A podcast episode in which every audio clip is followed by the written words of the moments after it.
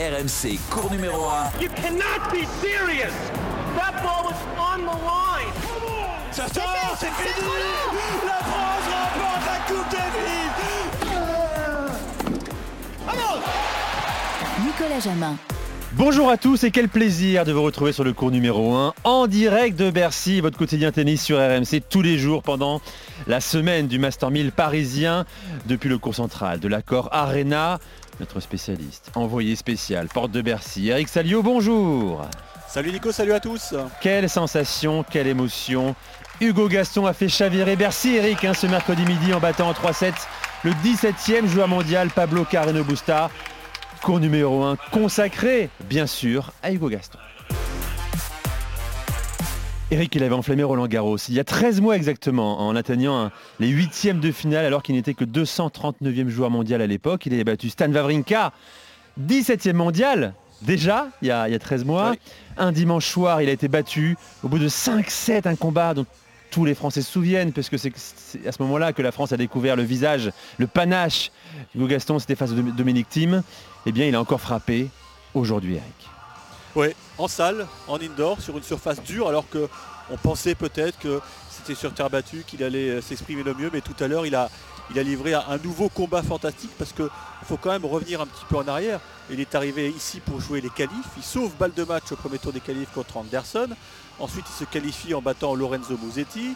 Ensuite il franchit le, premier tour en battant Arthur Hinderknecht sur le cours numéro 1. Et là, eh ben, enfin, Guy Forget l'avait programmé sur le central à 11h. C'est vrai que c'était pas plein, mais pas, le, Bercy n'était pas con, bien sûr. Mais il a livré un combat fantastique avec euh, sa palette magique. J'ai envie de dire c'est Merlin l'enchanteur, Hugo Gaston, parce qu'il hmm. a ses moyens à lui. C'est un défenseur extraordinaire. Il a une main fabuleuse. Moi, je rêverais d'avoir son amorti. Et c'est comme ça qu'il a fait péter un câble, entre guillemets, à, l'Espagnol Pablo Cardobusa, qui est pourtant un garçon qui perd rarement en, en compte, comme on dit. Et au bout donc d'un match fabuleux avec une ambiance fantastique, 6-7, 6-4, 7-5, victoire, triomphe pour Hugo Gaston, donc qui jouera les huitièmes de finale euh, de ce Masters 1000 de, Paris-Bercy contre un adversaire qui est encore à, déterminer. Mais voilà, 13 euh, mois après, on redécouvre Hugo Gaston et c'est un vrai plaisir. C'est un plaisir. Il était mené 1-7-0 à un break de retard dans la deuxième manche face à Pablo Carreno Busta, comme euh, lors de son premier tour face à Arthur Hinderknecht. Comment il a fait pour rendre fou Carreno, Eric? Eh ben déjà c'est un garçon qui lâche rien, on en parlera euh, plus longuement évidemment, et puis il a l'art de, faire déjouer l'adversaire. Voilà, c'est pour moi sa qualité principale parce qu'il est capable de, varier, c'est-à-dire qu'il offre, il offre rarement deux fois la même balle à l'adversaire. Et, en face, vous commencez à vous poser une question, deux questions, trois questions, puis à un moment vous n'avez plus les réponses. Vous n'avez plus les réponses. Et, et vous ne savez plus quoi faire, vous vous sentez impuissant. Et puis évidemment, le rôle du public était important, Nicolas, tu t'en doutes, parce que quand Pablo Carano Busta euh, a servi à, 4-5 déjà, c'était touchy. Et quand une nouvelle fois il sert à 5-6 et qu'il commence par une double faute, tu connais Bercy. Ben voilà, la pression. Et en plus, et en plus, le Toulousain, il sait, il sait haranguer la foule et utiliser le public. Il l'a fait à merveille. Il avait des supporters dans son box. J'ai même vu un, maillot euh, du stade toulousain, donc euh, il est vrai qu'il est très rugby, euh, Hugo Gaston, et il a été poussé par ses potes, poussé par, par son box et poussé par Bercy, et c'est comme ça qu'il était chercher l'exploit. Alors, est-ce que son épopée actuelle lui rappelle celle de Roland Garros il y a un an? Tu l'as rencontré juste après sa victoire, Hugo Gaston. Écoutez sa réponse. Pour moi, je ne compare pas ces, deux tournois, ces deux tournois différents. Les conditions sont différentes, il y a seulement la ville qui est la même. Mais, euh, mais pour moi, j'essaye de, me concentrer sur ce tournoi. Roland Garros, c'était l'année dernière, ça commence un peu à dater. Donc, euh, donc pour moi, c'est n'est pas comparable. L'année dernière, à Roland Garros, j'avais un classement qui était au-delà de la 200e place. Là, je suis aux, portes descend. Donc, euh, donc pour moi, c'est deux choses complètement différentes. Et puis, euh, puis voilà, je suis quand même très content d'avoir battu euh, Pablo sur, euh, sur le cours central aujourd'hui. Il était aux portes de la centième place mondiale avant Bercy. Il sera, Eric, hein, à peu près 80 ou 80e mondial lundi prochain. C'est bien ça C'est ça, ouais. C'est bah, c'est une bonne chose de fait, hein, parce qu'avant ce tournoi, il avait un objectif, effectivement, c'est décrocher son, son, billet direct pour l'Australie. Donc maintenant, voilà, on peut le dire, c'est acté. On peut dire aussi qu'il est qualifié pour le Masters de la Next Gen. Tu sais, cette compétition qui regroupe les c'est les moins de 21 ans, je crois, ou les moins de 20 ans. Et euh, il y aura des garçons comme Alcaraz, euh, notamment à Milan la semaine prochaine. Donc voilà, c'est une épreuve que Hugo Humbert avait disputée il y a, il y a quelques années. Donc voilà, une deuxième chose de fête. Et puis il y aura peut-être une troisième cerise sur le gâteau. On va en parler avec. On va en euh, parler dans un instant, avec- bien sûr, Eric. On a un invité. hein. Justement, on accueille sur le compte numéro 1 le coach d'Hugo Gaston, Marc Barbier est avec nous. Salut Marc. Oui, bonsoir. Comment allez-vous? Parce qu'on on attend, on attend d'un Hugo parfois qu'il soit à la hauteur de notre émotion, euh, notamment au micro. Il est très discret, hein? Très réservé, c'est vrai, au micro. hein. Hugo, euh, Hugo est un garçon pudique. hein. Donc, euh, euh, donc voilà, il, il- il s'exprime essentiellement avec la raquette en main sur, sur un terrain. Euh, on le voit s'exprimer également avec le public. Euh, c'est déjà, déjà très bien et, et c'est ce qu'on lui demande avant tout. Mais est-ce qu'à l'intérieur ou est-ce que dans le vestiaire après le match, il a montré quelques signes de, de bonheur ou pas vraiment? Oui, évidemment, qui, qui montre des signes de bonheur, mais, mais tout ça est toujours dans la retenue, euh, que ce soit dans la victoire comme dans la défaite. Euh, c'est ce qui fait de lui aussi un joueur qui, qui continue sur sa route, sur son chemin, sans, sans excès, mais, mais sereinement, tranquillement. Il avance à son rythme et, et c'est bien comme ça. Marc, l'an dernier, euh, Hugo à Roland Garros, euh, quand il atteint les huitièmes de finale alors qu'il était 239e joueur mondial, vous dites que c'était irrationnel. Est-ce que ça allait là aussi ou ça n'a rien à voir? Non, ça n'a rien à voir. Je rejoins un petit peu les, propos d'Hugo. hein. Euh, ce sont deux tournois totalement différents, sur une surface différente, en indoor, en, indoor. Donc, c'est vraiment pas comparable. Euh, et, puis, et, puis, et puis, Hugo est un joueur complètement différent. Il a, il a mûri, il a progressé, euh, il s'est nourri de toutes les expériences depuis 13 mois. Donc, effectivement, c'est deux choses qui sont incomparables. Eric Pourtant, Marc, euh, c'était dur de, de gérer ce- cette médiatisation euh, de Roland Garros. On a l'impression qu'il lui a fallu du temps pour, pour digérer tout ça et qu'il n'était pas préparé du tout à, à- peut-être que dans- en allant chercher son pain ou voilà, tout le monde abordé. euh, euh, ça n'a pas été un moment facile à gérer pour vous. Non, ça n'a pas été un moment facile parce qu'il est passé de l'ombre à la lumière en, en quelques jours. Euh, et puis oui, on n'était pas préparé très clairement, mais comment, se préparer à un exploit pareil alors que quelques semaines avant, on est sur des, challengers où il y a très peu de public et même à l'époque, il n'y avait quasiment pas de public. Euh, et puis d'un seul coup, on se retrouve sous les feux de l'actualité. Euh, avec des sollicitations dans tous les sens. Donc euh, oui, on n'est on pas préparé et je crois qu'on ne peut pas se préparer à ça. Il faut le vivre dans un premier temps, vivre cette expérience, nourrir de ça, avancer avec ça et ensuite, euh, et ensuite euh, ben, progresser avec. Voilà. Il y a des choses que maintenant euh, vous auriez refusées? Refuser, je sais pas, peut-être un petit peu, mais en tout cas on l'aurait vécu de façon beaucoup plus, euh, beaucoup plus apaisée. Même si euh, à l'époque on, on a tous gardé les pieds sur terre et on savait très bien où on en était et on s'est pas pris pour ce qu'on n'était pas. Euh, et d'ailleurs la suite nous a, nous a prouvé qu'on avait raison, hein, parce qu'il est reparti euh, sur les tournois et ça a, été, ça a été compliqué, ça a été dur, parce que tous les joueurs l'attendaient. Et, euh, et- donc, donc voilà, maintenant, maintenant effectivement on a un petit peu plus d'expérience, donc on est un petit peu plus serein pour aborder ce genre d'événements et, de situations. Alors Marc, il a, il a, il a une marque justement, Hugo Gaston, ce sont ses amortis. Euh, certains trouvent qu'il en fait trop, euh, lui euh, peut-être qu'il pense qu'il en fait pas assez. Euh, Racontez-nous d'abord, quand vous l'avez découvert Hugo Gaston plus jeune, il était déjà ce joueur-là, inspiré avec une main incroyable et avec cette, cette manie pour les amortis. En fait, la première balle que j'ai envoyée m'a fait un amorti. Incroyable. Il avait quel âge Il non, avait je- quel non, je plaisante, je plaisante. Euh, mais en fait, euh, À quel âge vous l'avez connu? Je, je- je l'ai vu la première fois, il avait 5 ans et demi. Ah oui, d'accord. oui. Euh, il avait 5 ans et demi et effectivement son papa qui, est- qui, qui était et qui est toujours d'ailleurs le, le président d'un club dans la banlieue toulousaine euh, me demande de, de voir un petit peu son, son petit garçon parce que son papa trouve qu'il a quelques aptitudes, qu'il joue pas mal. Donc on s'est installé sur un terrain et j'ai échangé des balles avec lui pendant 10 mi- un quart d'heure, 20 minutes. Et, et effectivement j'ai trouvé qu'il avait, euh, qu'il avait quelque chose. Euh, l'ai Qu'est-ce qu'il avait, euh, euh, Marc? Qu'est-ce qu'il avait? Ben, ce qu'il avait de singulier, c'est qu'il tapait très très bien la balle. Ce qu'il avait de singulier, c'est qu'il était très, très bien coordonné pour un enfant de cet âge-là. Euh, et que plus j'augmentais le niveau de difficulté et plus je répondais à la demande. Euh, donc ça c'était déjà euh, quelque chose de, de très intéressant. Mais il fallait le voir également en situation réelle, parce que jouer avec moi, c'était pas en situation réelle. Donc euh, il est venu deux semaines après euh, sur un petit rassemblement que j'organisais avec des enfants qui avaient deux ans de plus que lui, euh, où on a organisé des, des petits matchs sur des terrains adaptés, les balles adaptées, etc. Et donc ça a duré deux heures. Et de mémoire, je crois qu'il n'a pas perdu un match contre ces enfants-là. Sachant qu'à cet âge-là, deux, heures, euh, deux ans d'écart, c'est C'est énorme, ouais. C'est très très important. Voilà, donc à partir de là, effectivement, ça, ça a validé le fait que euh, ce, ce- ce- ce jeune, ce jeune joueur, ce jeune garçon était, était différent. Voilà. Euh, Et, vous, sa- vous saviez, Marc, qu'il aurait un jeu euh, atypique, singulier, euh, très vite? Oui, oui, oui, complètement.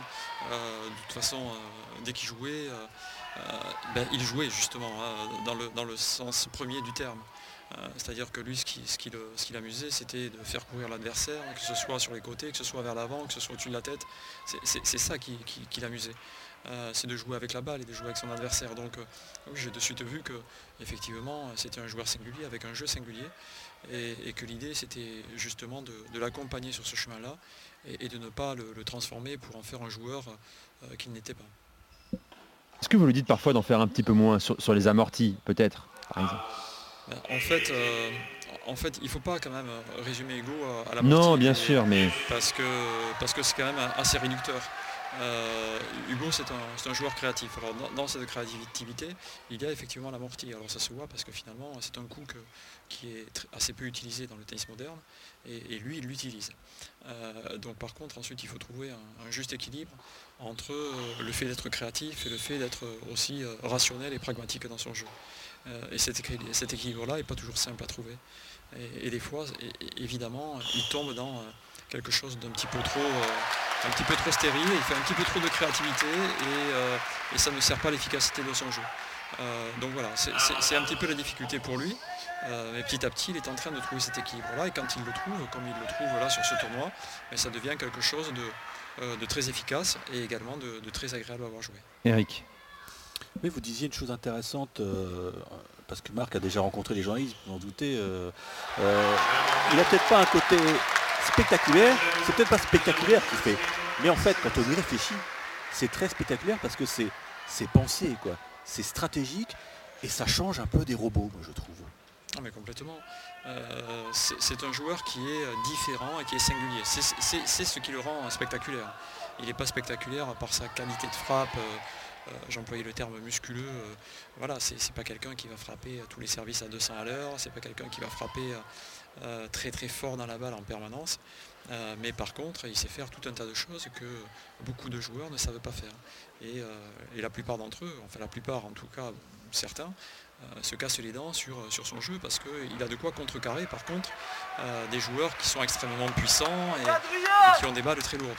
Parce qu'il a un œil qui fonctionne très très bien, il a un timing parfait et, euh, et- et donc ça perturbe beaucoup ces, ces joueurs-là et, et on s'en est aperçu d'ailleurs contre, contre Anderson au premier tour des, des qualifs qui, était, euh, qui est quand même un, un sacré joueur et euh, Anderson à la fin ne savait plus comment s'y prendre pour, pour, pour manœuvrer. Euh, voilà, donc il y a, il y a un travail de sap qui prend de temps en temps un petit peu de, un petit peu de temps sur le cours. C'est pour ça aussi que ces matchs-là peuvent être un, un petit peu longs.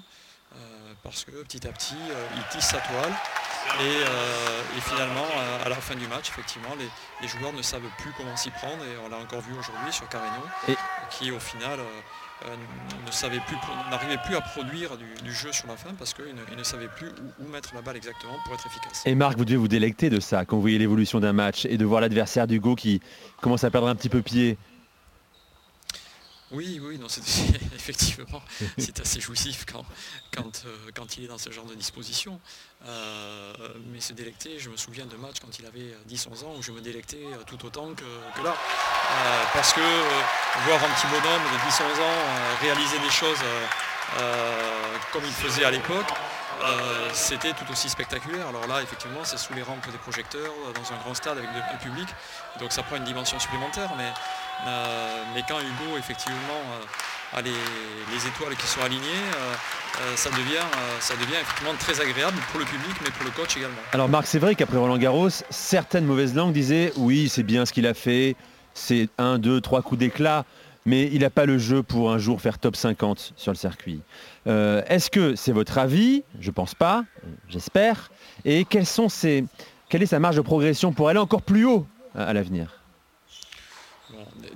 Déjà, on ne peut pas empêcher les gens de penser ce qu'ils ont envie de penser. Mhm. Donc euh, on ne on grille pas d'énergie par rapport à ça. Euh, ensuite, euh, moi je sais très bien ce que je pense d'Hugo depuis, depuis toujours. et je sais qu'il est capable de, faire une, très très belle carrière professionnelle. Donc ça j'en suis convaincu et je le suis de plus en plus évidemment puisque là ben, il rentre dans le top 100 et donc ce qui valide ce, qui valide, ce, que, je, ce que je pense. Euh, ensuite vous dire jusqu'où il va aller, ça j'en suis incapable, je ne suis, pas, suis pas un mage, hein, je ne peux pas deviner l'avenir, mais ce que je sais c'est que euh, c'est pas terminé. Euh, qui va continuer à progresser, qui va continuer à avancer dans le, dans le classement. Alors il ne faut pas s'attendre non plus à ce que toutes les semaines il fasse un tournoi comme il, comme il est en train de faire à Bercy. Euh, il va encore avoir des hauts, il va encore avoir des basses, il va y avoir encore des, moments qui vont être un peu compliqués. Ça on le sait. Mais globalement, ce dont je suis persuadé, c'est que sa marge de progression est encore importante. Et elle est où Elle est où Marc, sa marge de progression?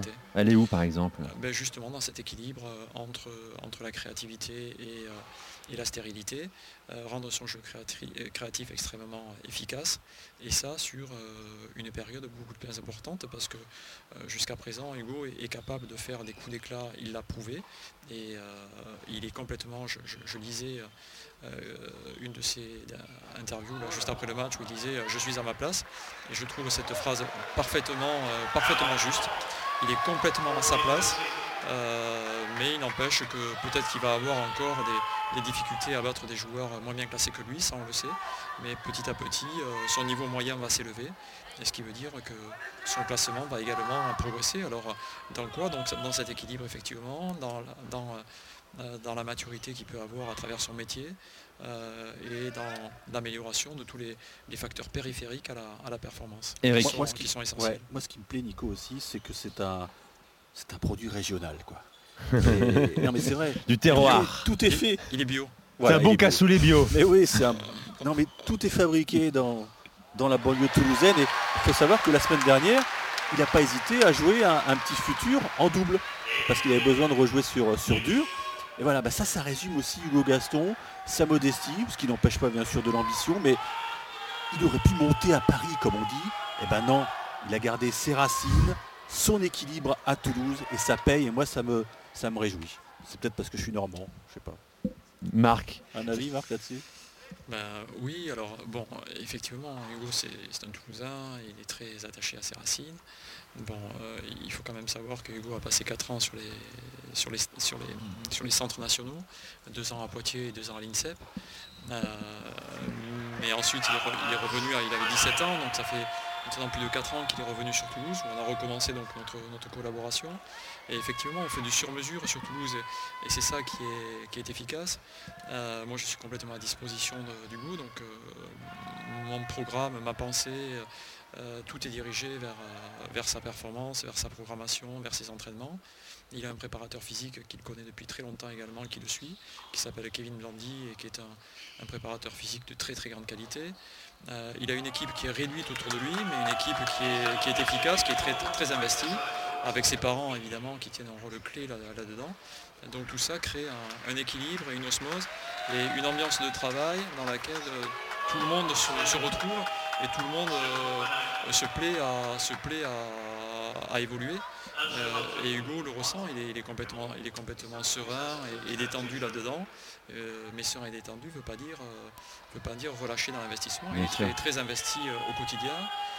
il n'a jamais loupé un entraînement, et quels que soient les horaires que je lui propose.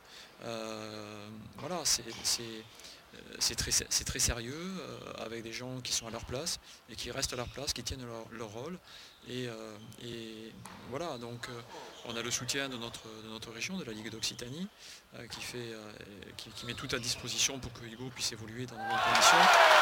Et tout ça fait que Hugo se sent, très très bien et, évolue. Et, concernant effectivement le double auquel il a participé il y a deux semaines, c'était effectivement le tournoi futur de, la Ligue d'Occitanie, donc l'endroit où, il s'entraîne hein, depuis, depuis tout petit. Sa maison, oui. C'était c'est sa maison tennistique. Hein. Euh, et, donc, euh, on avait imaginé ça, ce qui était une, idée très, très sympa euh, et qui s'est avéré finalement efficace. Et, c'était très sympa parce qu'il a joué avec un copain à lui qui est à moins 15. Il a joué devant ses amis, devant un public qui n'a pas l'habitude de le voir jouer, qui est venu très nombreux pour, pour le supporter.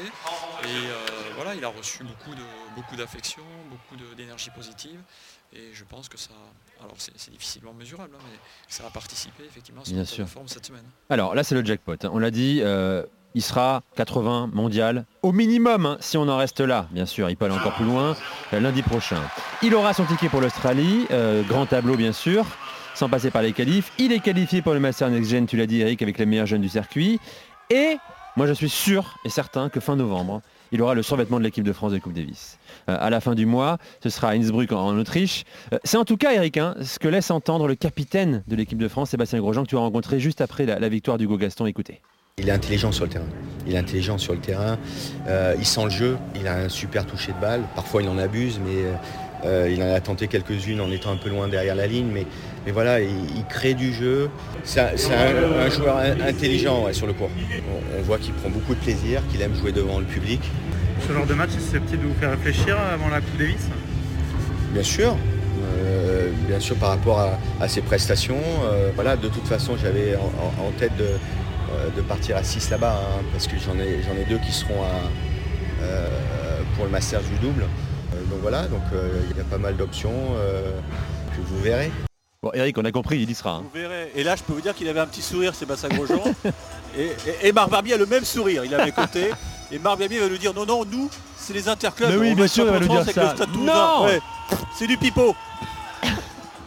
Marc, la place, elle, est toute ah, chaude là. Il a perdu la parole. Qu'est-ce que je peux rajouter à ça Non, mais je sais pas, vous avez écouté Sébastien Grosjean, ça semble assez clair. Il dit Je rappelle qu'on sera 6 et, Hugo pour être 6 moi je suis ravi si euh, j'empêche Sébastien de dormir euh, plus sereinement la nuit. ça j'en suis ravi. S'il a des, petites, euh, des petits mots de, tête, ça, ça, me ravit également. Non, mais pour être plus sérieux, euh, bon, évidemment, ce serait un honneur euh, pour, Hugo de, porter le, survêtement de l'équipe de France. Il l'a toujours porté avec euh, beaucoup, de, beaucoup d'honneur et beaucoup de plaisir tout au long de, sa jeune carrière, quand il a été sélectionné dans les 13-14 ans, quand il a été sélectionné dans les 17-18 également. Et il avait été les champion olympiques, de, les Jeux olympiques, évidemment. Mais bon voilà, donc il, est très, il est très sensible, il est très sensible aux sélections et, il est très heureux à chaque fois d'y aller. Donc euh, là, participer euh, à un tel événement, évidemment, il serait, euh, il serait ravi et, ce serait un, grand bonheur pour, pour lui et puis même pour nous. Hein. Et ça peut aussi participer, Marc, à sa progression Évidemment, évidemment. Mais bon, pour, pour l'instant, on a discuté effectivement avec Sébastien, très bien, mais pour l'instant, là, je suis sur le terrain central, je vois Adrien Manarino, qui gagne 6-2 premier set et qui joue très très bien. Je ne savais pas que les Toulousains avaient la langue de bois, je le découvre. Comme les Normands finalement. Hein. Donc voilà, non mais pourquoi faire la langue de bois il fait, Bien sûr, je suis tout à fait conscient qu'il fait partie des, discussions et des réflexions. Euh, maintenant, euh, voilà, si on n'avait pas du tout imaginé, s'il y est, c'est super. Et s'il n'y est pas, c'est pas de souci. Euh, je vous dis, il a des matchs par équipe, alors on rigole un petit peu, mais c'est la réalité. Il a des matchs par équipe avec son club, le Stade Toulousain, et il est très attaché à ça. Et euh, voilà, donc euh, il prend, quelle que soit la, décision, l'option, il sera très heureux de jouer soit avec l'équipe de France, soit avec son club. Eh ben Nico, on va, on va se quitter parce que Mais oui on va voir le, on va voir le commentaire, la réaction de Marc Barbier, puisqu'on connaît, ça y est, à l'instant l'adversaire de Hugo Gaston demain. En huitième de finale. Et ce sera Carlos Alcaraz. Ah, c'est déjà, c'est déjà de battre Yannick Sinner. Facile ça, Marc. Et Sinner a peut-être perdu sa place pour le Masters. Hugo Gaston a, clairement l'espagnol au bout de sa raquette. Hein. Ils se connaissent Ils se connaissent bien non, euh, oui, oui, ils se connaissent. Euh, de là vous dire qu'ils se connaissent bien, non, mais ils se connaissent. Euh, ils ont déjà échangé quelques, quelques balles, notamment juste avant Roland Garros. Hugo avait échauffé euh, Carlos euh, lors d'un challenger au Portugal. Et, euh, d'ailleurs, à ce sujet, son entraîneur, Juan Carlos Ferrero, m'avait glissé qu'à la fin de l'année, Carlos serait numéro 30 mondial. J'avais trouvé ça très ambitieux. Et puis, puis voilà, il y arrive. Et il va y être. Donc euh, il fait un boulot formidable. J'ai beaucoup de respect par rapport à, cette association parce que euh, Juan Carlos que, je vois avec, euh, avec euh, Carlos Alcaraz sur les, sur les tournois depuis pas mal de temps. Euh, je trouve que c'est formidable qu'un ancien joueur de ce niveau-là, numéro 1 mondial quand même, il ne faut pas l'oublier, euh, s'investisse autant et, et fasse un travail formidable d'entraînement. Mais je pense que ça va au-delà de l'entraînement, c'est aussi un, un travail d'é- d'éducation. Bien sûr. Et, et vraiment, euh, ils, sont, ils sont vraiment top tous les deux. Et, et, Alcaraz est vraiment très impressionnant cette saison. Il joue Il vraiment très, très, très très bien. Il a de très belles performances. Euh, donc euh, on va y aller avec beaucoup d'humilité, mais avec beaucoup d'ambition également. hein. Euh, parce que parce qu'on considère qu'il peut aussi perturber ce jeu très agressif et très puissant d'Alcaraz. Euh, voilà, donc ça va être une belle partie. On se réjouit que, de pouvoir l'affronter. Ce sera une, première. Il avait déjà joué deux fois Yannick Sinner, mais là ce sera une première pour, avec, avec Carlos Alcaraz. C'est un ancien là, Hugo, en face d'Alcaraz. hein. Il a 18 ans, Alcaraz. Ils ont 3 ans d'écart.